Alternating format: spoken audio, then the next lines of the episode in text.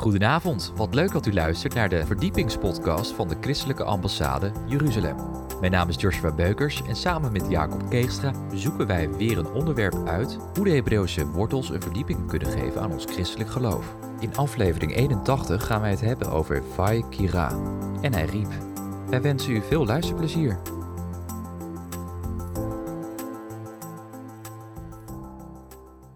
Gavarim, vrienden, het is tof om hier te zijn. Gelukkig hebben we de preek al gehad. Dus nu een enkel eh, woord van toespijs. Shemini, Shabbat Shemini, van de achtste.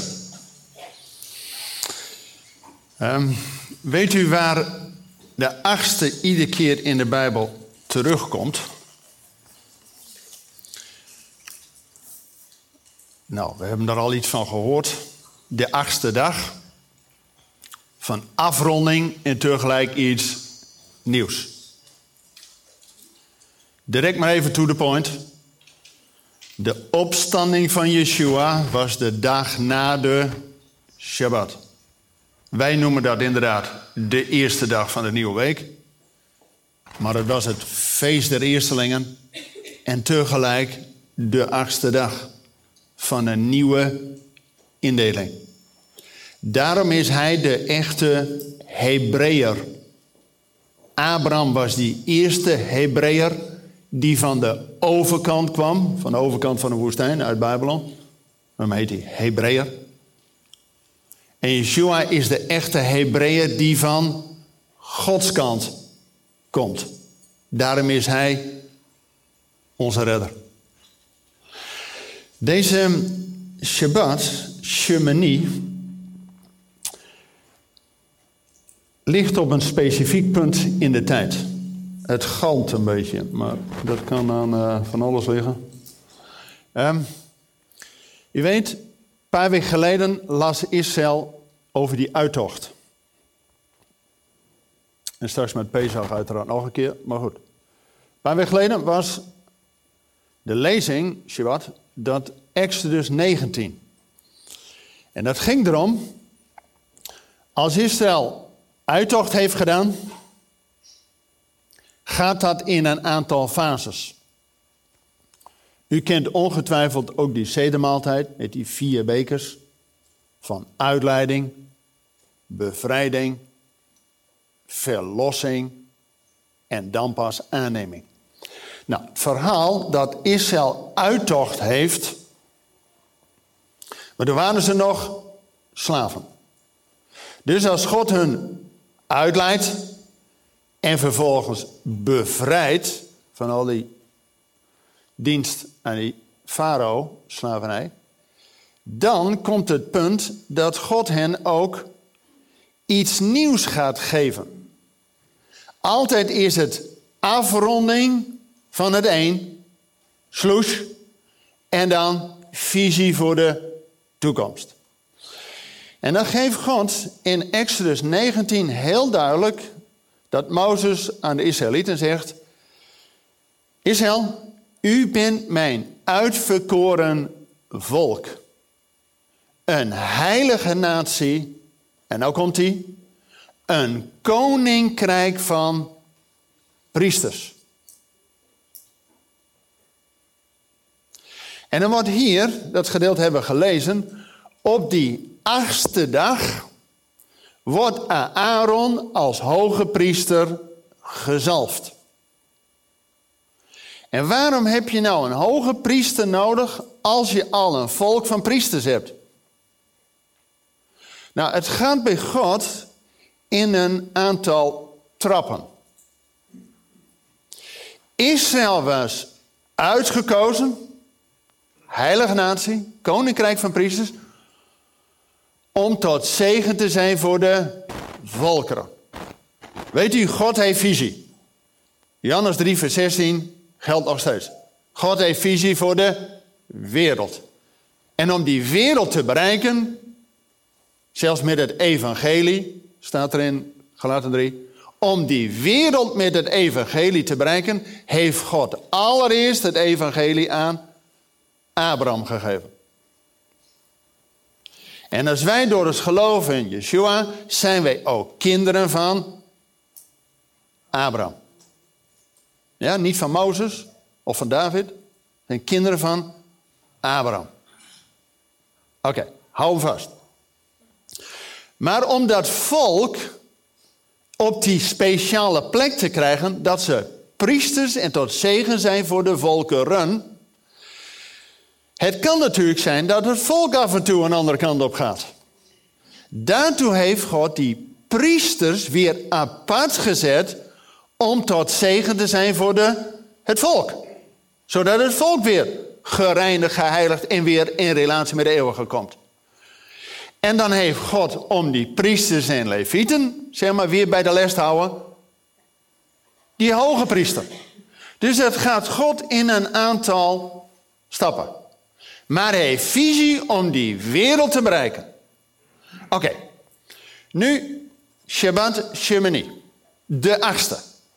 Dan is Mozes, ja, Mozes, die heeft Aaron en zijn zonen een week lang apart gezet in de tent de samenkomst. Waar stond die tent van samenkomst? Enig idee? Buiten de legerplaats. Dat is heel opmerkelijk. Want je zou verwachten bij de inwijding van de hoge priester, dat is toch een beetje hè, het summum van, van alles. Dat zou je verwachten dat dat in de tabernakel zou gebeuren. Ja toch? Dat is toch het heiligdom? Precies in het centrum van de tabernakel stond in het centrum van al die stammen. De stammen waren in orde gerangeerd rond die tabernakel. Maar die tabernakel was er nog niet. Even terug, dat haal je niet uit Leviticus. Leviticus is het boek, is het centrum van de Torah. U kent die vijf boeken van de Torah. Genesis en Exodus en Leviticus en Numeri en Deuteronomium. Het is één Torah, maar wel vijf onderdelen. Centrum van de Torah is Leviticus 19, vers 18b. Gij zult uw naaste lief hebben als uzelf, want ik ben de Heer. Centrum van de Torah. Dus dat heb je over een paar weken. Alleen in Leviticus gaat het over hoe je nadert tot die eeuwige. Middels al die offers. Maar in het boek daarvoor, Exodus, staat wat meer het hele proces om tot het centrum te komen. En Exodus is natuurlijk het verhaal van de uittocht. En dan na die uittocht, Pesach, 50 dagen daarna is het. Alleen dat heette toen nog niet Shavuot, want dat was de eerste keer. Maar God roept op die vijfde dag Mozes tot zich op de berg. Dan is Mozes daar 40 dagen op die berg. Krijgt hij de tien woorden op die twee stenen tafelen. U kent dat verhaal. Dus na 40 dagen komt hij weer naar beneden. Alleen wat heeft het volk gedaan? Gouden kalf. Dan gaat Mozes die twee stenen tafel gaat hij verbreken. Ik dacht altijd, Mozes, beetje meer respect was ook wel op zijn plek geweest. Mensen, dit is het enige wat God geschreven heeft hè, met zijn eigen vinger. En dan gaat Mozes, patch. Later las ik een verklaring. Dit heeft Mozes uitdrukkelijk gedaan, zodat God geen bewijs heeft om zijn volk te straffen. Want de Torah leert zonder kennen. Nou, dan hebben ze 45 dagen rouw. En dan weer 40 dagen is Mozes op die berg. Dus vanaf Pesach gerekend, uittocht, de eerste keer dat Mozes op die berg, Shavuot, 50ste dag, dan drie keer 40 dagen. Wanneer komt hij de tweede keer naar beneden? Met die enige twee set stenen tafel die wij hebben, die in de ark lag. Dat mis geen dag, dat was met Yom Kippur. Mooi nagaan. Wij hebben Gods woord vanuit de verzoening. Wanneer Israël uittocht heeft, dus dan hebben ze teshuva gemaakt. Uit die duisternis, ze hebben God geloofd, we gaan eruit. En zodra ze bevrijd zijn, staat de notabene 1 Korinthe 10, ze zijn allen in Mozes en in de wolk gedoopt. Zo. Dus ze zijn niet alleen uitgeleid, ze zijn bevrijd, ze zijn ook nog gedoopt ook. De grootste doopdienst alle tijden, anderhalf miljoen. In één nacht. Zegt de schrift, hè? En dan pas krijgen ze de leefregels van het koninkrijk. Gij zult mij tot een heilige natie, een koninkrijk van priesters zijn. Exodus 19. En dan pas Exodus 20, de tien woorden. Die wij als, ja, tien geboden. Maar u snapt, het is een huwelijkscontract. De leefregels van het koninkrijk. Oké, dus wanneer je bevrijd, verlost, gedood bent, dan ben je geschikt om te snappen de leefregels van het koninkrijk. En dan gebeurt dus dit verhaal dat hij Aaron zeven dagen apart is. Wanneer is dat in de tijd gerekend? Nou, als we dus als Shavuot gehad hebben, die drie keer veertig dagen, dan bij Yom Kippur komt hij weer. Dan zeven dagen apart gezet. Hoogstwaarschijnlijk staat er niet letterlijk in. Hoogstwaarschijnlijk is dat loofhuttenfeest. En dan zie je ook dat die achtste dag is de Shemini Atzeret. Na loofhuttenfeest, Sukkot, zeven dagen, dan is die achtste dag de Shemini Atzeret, de dag van de afsluiting en tegelijk een dag van het uitzegenen, nieuw begin.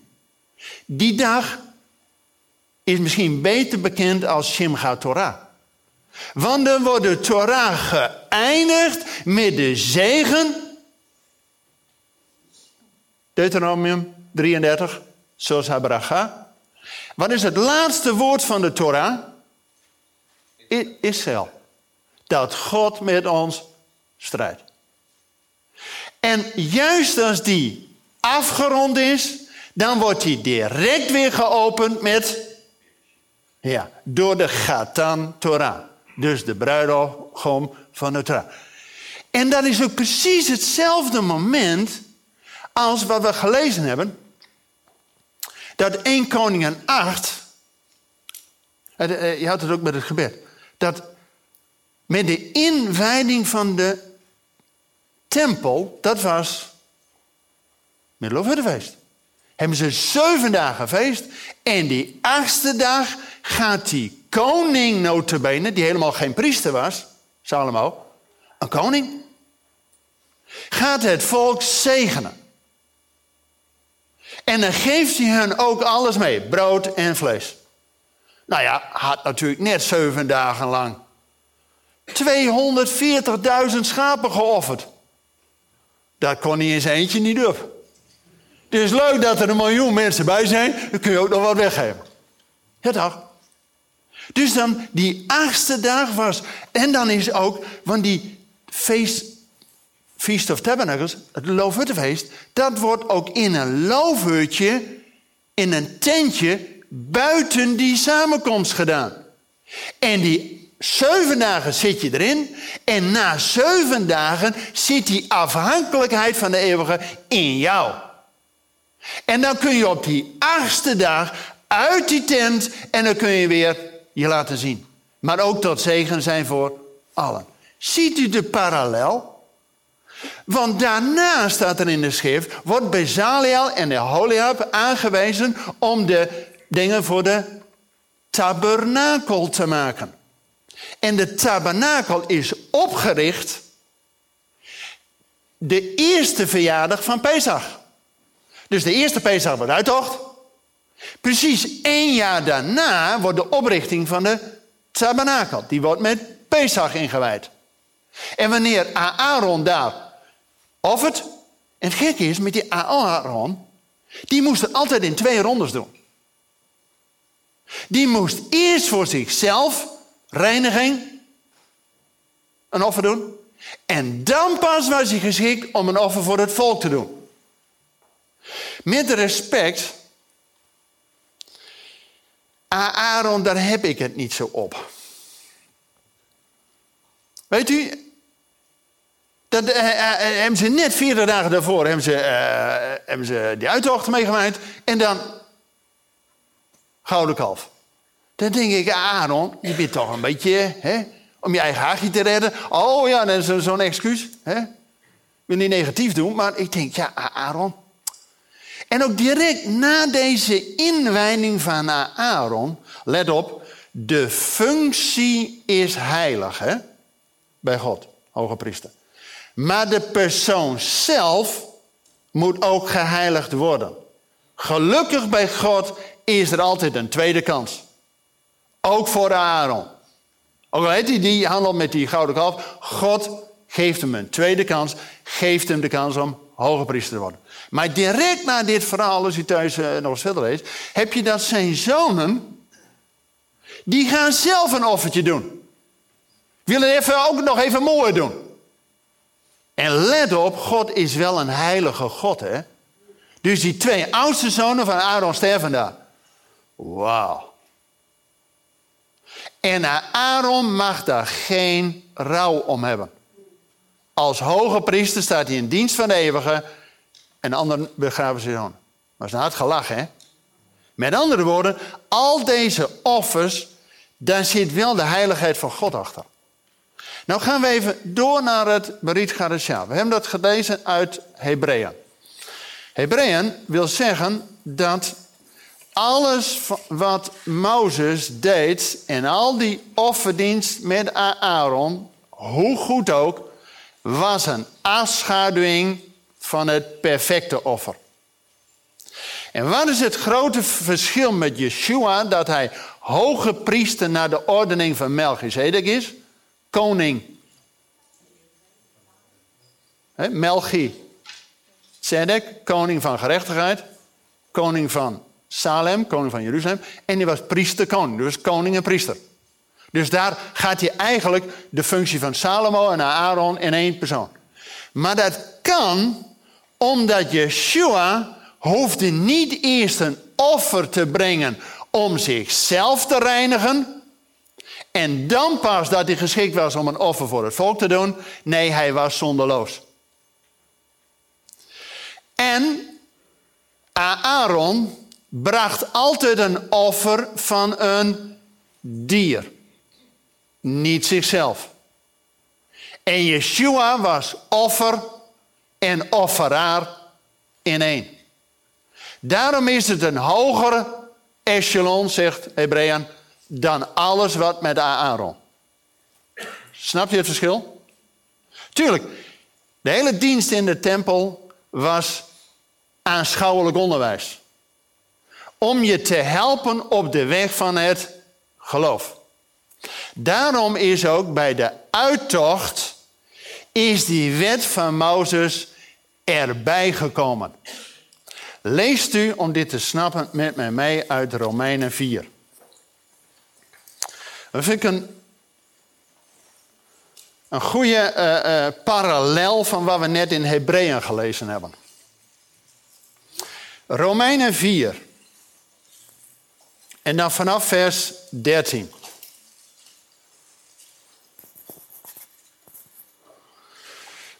Romeinen. Daar staat dus net in dat vorige hoofdstuk, uh, Romeinen 3, uh, ehm, de voorrechten van Israël. Hè. Ze zijn Israëlieten en hen zijn de woorden van God toevertrouwd. In Romeinen 9, van hen is de eredienst, de verbonden, uh, uit hen is de Messias. Dus dat is de context. Hè. En dan staat er in Romeinen 4 vanaf vers 13, niet door de wet is de belofte aan Abraham of aan zijn nageslacht gedaan. Dat hij een erfgenaam van de wereld zou zijn, maar door de gerechtigheid van het geloof. Immers, als zij die uit de wet zijn, erfgenamen zijn, is het geloof zonder inhoud geworden. en is de belofte teniet gedaan. De wet brengt immers toorn teweeg. Want waar geen wet is, is ook geen overtreding. Daarom is het uit het geloof. Opdat het zou zijn naar genade, met als doel dat de belofte zeker zou zijn voor het hele nageslag. Niet voor dat wat uit de wet alleen is, maar ook voor dat wat uit het geloof van Abraham is, die een vader van ons allen is. Zoals geschreven staat, ik heb u tot een vader van vele volken gemaakt. Dit was hij tegenover hem in wie hij geloofd heeft, namelijk God die de doden levend maakt en de dingen die niet zijn roept alsof zij zijn. Nou, betekent de belofte en het verbond van Abraham is fundamenteel. En Abraham geloofde God op zijn woord. En dat werd hem tot gerechtigheid gerekend. En dan is het volk 400 jaar in Egypte. En als ze die uittocht hebben, dan geeft God hun leefregels voor het koninkrijk. De Torah. Maar let op, de Torah maakt jou niet zalig. Het geloof in de eeuwige. Dus die wet van Mozes is hartstikke goed. Zijn leefregels om te snappen hoe het koninkrijk werkt. Maar dat lukt niet op eigen kracht. Daarom moest zelfs Aaron na zeven dagen die achtste dag. En die achtste dag verwijst niet alleen naar Shemcha Torah, maar ook met Pesach. Dan is de Shemini Atzeret, de afsluitende dag van Pesach, is Shavuot. Want zeven dagen Pesach, dan ligt daar zeven maal zeven. Dat is de afsluiting van de volkomenheid van de afsluiting van de afsluiting. En dan is er een extra achtste dag nodig, die dan tegelijk de vijftigste dag is, waar Gods geest zich verbindt met zijn Torah. Dus die Torah is prima, maar je hebt Gods geest als openbaring nodig om te weten hoe je moet handelen. In het Berit Gadasha staat dat we niet onder de wet van Mozes, maar onder de wet van Yeshua vallen. Gelaten 6. Laat die alles met elkaar te maken hebben, maar die wet van Mozes was nog aan de buitenkant. Maar die wet van die trooster, die die andere trooster op die achtste dag geeft, is dat je het in je hart hebt. Zodat je gedrag van binnenuit gereguleerd wordt van ja, als ik een kind van u ben, dan ga ik niet meer roddelen. En dan ga ik niet meer stelen. En dan ga ik niet meer liegen. En dan heb ik een beetje respect. Dus die wetten hebben natuurlijk alles met elkaar te maken. Maar het is een andere insteek dat het niet moet omdat het moet. Om, maar je doet het omdat je van binnenuit niet anders kunt en niet anders wilt. En daar is die achtste dag een verwijzing naar dat je afsluit het oude patroon en openstaat wat God wil geven. En dan gaan we als toepassing, we hebben Psalm 23 al gehad. Zo geweldig. Maar ik wil als toepassing naar Psalm 8. Want ja, Shabbat Shemini, de achtste, dat komt natuurlijk ook iedere keer in de schrift naar voren. Als we de vijf boeken van de Torah gehad hebben, is onze toepassing de vijf boeken van de psalmen. Die hebben alles met elkaar te maken. Nou, die psalm 8, dat is dus ook psalm Shemini. En 8 en 18 en 118, daar zit een bepaalde cadans in. 18 is de levenspsalm, Gai. Psalm 118 is het centrum van de Bijbel. Psalm 118, vers 8. 1188, heel makkelijk te onthouden. Het is beter op God te vertrouwen dan op mensen. Mag van de Bijbel alles vergeten, maar het centrum is precies waar het om draait. Je kunt beter je geloof op God richten dan op mensen. Samenvatting van de hele Bijbel. Nou, dan Psalm 8. Die begint en die eindigt precies waar deze Shabbat mee eindigt. Want als Aaron zeven dagen in die tent heeft gezeten. Buiten de legerkamp. Die achtste dag wordt hij weer zichtbaar. Dan gaat hij het offer doen. En dan gaat de heerlijkheid des Heren eerst die tent van samenkomst vullen. Een half jaar later, wanneer die tabernakel wordt ingewijd en daar het offer wordt gedaan, dan is de heerlijkheid des Heeren in het centrum van de mispochen. Van de hele gemeente. Nou, Psalm 8 begint en eindigt met Heer, ja, daar staat Jaweh, hè? Onze Heer, hoe, ja, in deze vertaling, hoe machtig is uw naam? Nou, de, de, de oude MBG, die uh, sommigen nog kennen, daar staat, hoe heerlijk is uw naam. In het Hebreeuws, hoe kavod. Wanneer de zwaarte van God. Weet u, met die inwijding van die tempel. En ook in dit gedeelte waar we gelezen hebben vandaag. Als de heerlijkheid van God komt. Dan kunnen Mozes en Aaron en laten de priesters niet meer blijven staan vanwege de heerlijkheid des Heer. Dan ga je allemaal plat. Kijk, dat is nou aanbidding. Dat God met zijn heerlijkheid het overneemt. Nou, deze psalm, wat is uw naam het begin en het eind? Altijd als je in de Bijbel is leest, begin en eind, dat is het kader. Was ook al, wat je net vertelde over Psalm 23, hè, begin en eind. Wij rusten in de naam van de eeuwige. Nou, daar staat in deze psalm. En dan gaat hij verder. U die uw majesteit getoond hebt boven de hemel, uit de mond van kinderen en zuigelingen. Zo mooi hè, als je de kinderen eh, eerst hebt.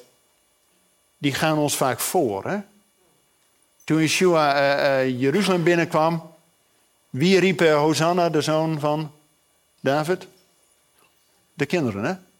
Oké. Die voelen blijkbaar intuïtief iets waar wij met ons verstand hebben verdrongen.